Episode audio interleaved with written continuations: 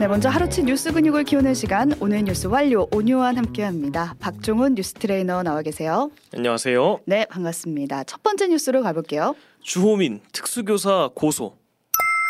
어제부터 보도가 되기 시작한 소식이었는데 웹툰 작가 주호민 씨가 네. 아들의 학교 특수교사를 아동학대로 고소했다 이 소식 알려졌습니다. 그렇습니다. 주 씨 아들 A군은 초등학교 2학년생이고 발달 장애가 있는 걸로 알려졌습니다.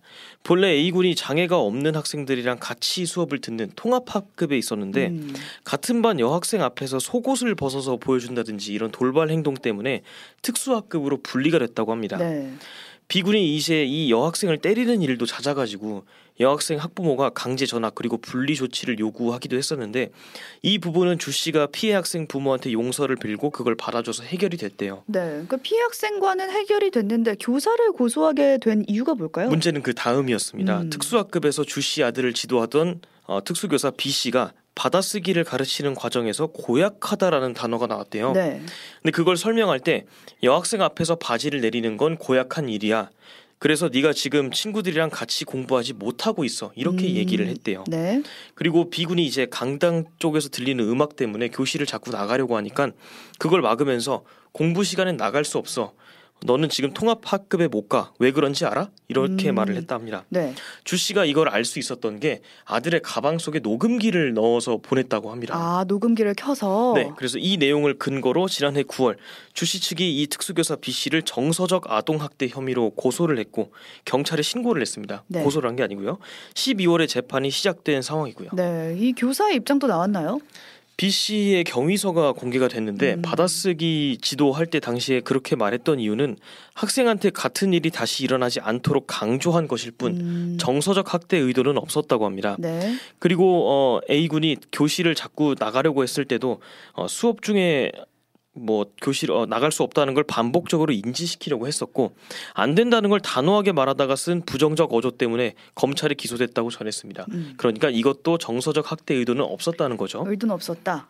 그래서 B 씨가 순간적으로 격앙, 격양된 표현을 썼던 건 인정하는데 많은 사안들을 견디고 노력했던 이유는 A 군이 성장했으면 하는 마음 때문이었다고 합니다.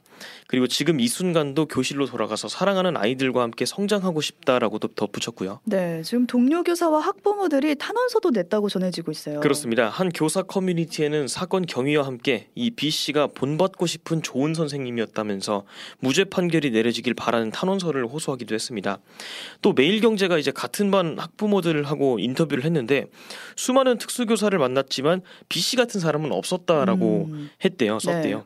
그리고 그렇게 기다렸던 썰리번 선생님을 만났는데 어, 이렇게 뺏기게 됐다 이렇게 토로하기도 했고요.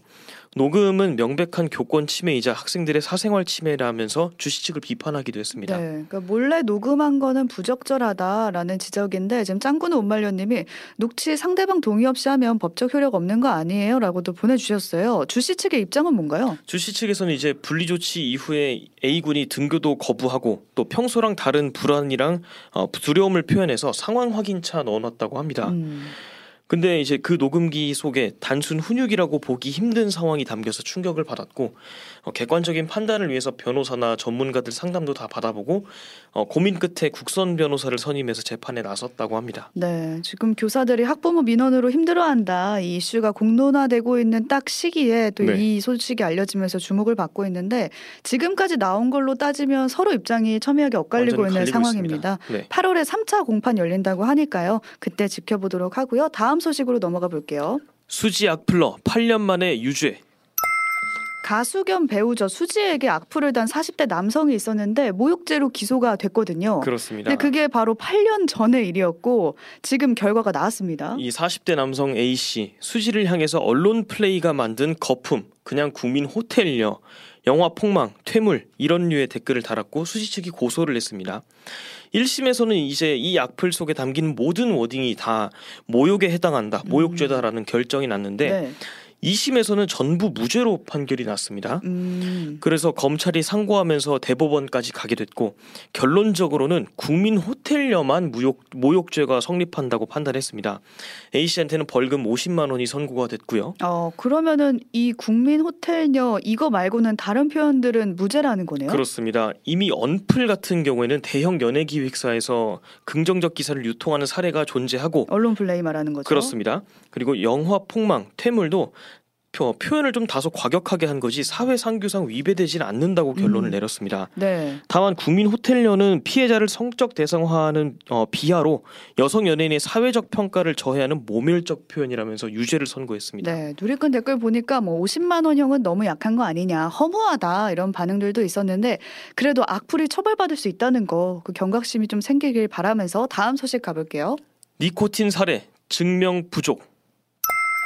니코틴으로 남편을 살해하려고 한 사건 대법원 판결이 나왔는데 이게 어떤 사건이었는지부터 한번 살펴볼까요? 이게 2021년에 있었던 사건입니다. 검찰 공소 사실에 따르면 A 씨는 출근하려는 남편한테 니코틴 원액을 탄 미숫가루를 건넸고 음, 또 이후에 집에 돌아온 남편에게 어, 다량의 니코틴을 넣은 흰 죽을 먹게 했답니다. 그리고 극심한 호- 고통을 호소했던 남편은 바로 응급실로 향했고요. 치료를 받고 남편이 귀가하자 A 씨는 또다시 니코틴이 든 찬물을 오, 건네주면서 네. 마시게 했습니다. 그리고 세 번째 이제 마시게 된 거죠. 어, 또다시 병원으로 옮겨졌지만 이 남편은 끝내 상황, 사망했습니다. 그리고 남편 사이는 급성 니코틴 중독이었고요. 음. A 씨는 범행 이후에 남편 계좌로 300만 원 대출까지 받았답니다. 네, 이 사건이 벌어진 당시를 기억해 보면 그때 크게 보도가 꽤 됐었는데 크게 네, 나왔었죠. 1심과 2심에서는 유죄가 나왔었거든요. 그렇습니다. 1심하고 2심은 살인 혐의 유죄로 판단해서 징역 30년 선고가 됐는데 대법원 판단은 달랐습니다. 음, 그 이유는 살인 혐의 증명이 안 된다는 거였습니다. 네. 수사기관 측 증거만으로는 이제 치사량의 니코틴이 남편한테 건출, 검출된 원인이 확인되지 않았고 그리고 니코틴 원액이 매우 특이한 맛이 나는데 이걸 의식이 뚜렷한 사람이 먹었을 때 바로 인지할 수 있는 게 아니냐 어. 물 같은 거에 타서 이게 어떻게 몰래 먹일 수가 있느냐 어, 네. 이런 얘기가 있었습니다. 어, 살인 동기도 또 충분하지 않다고 봤고요.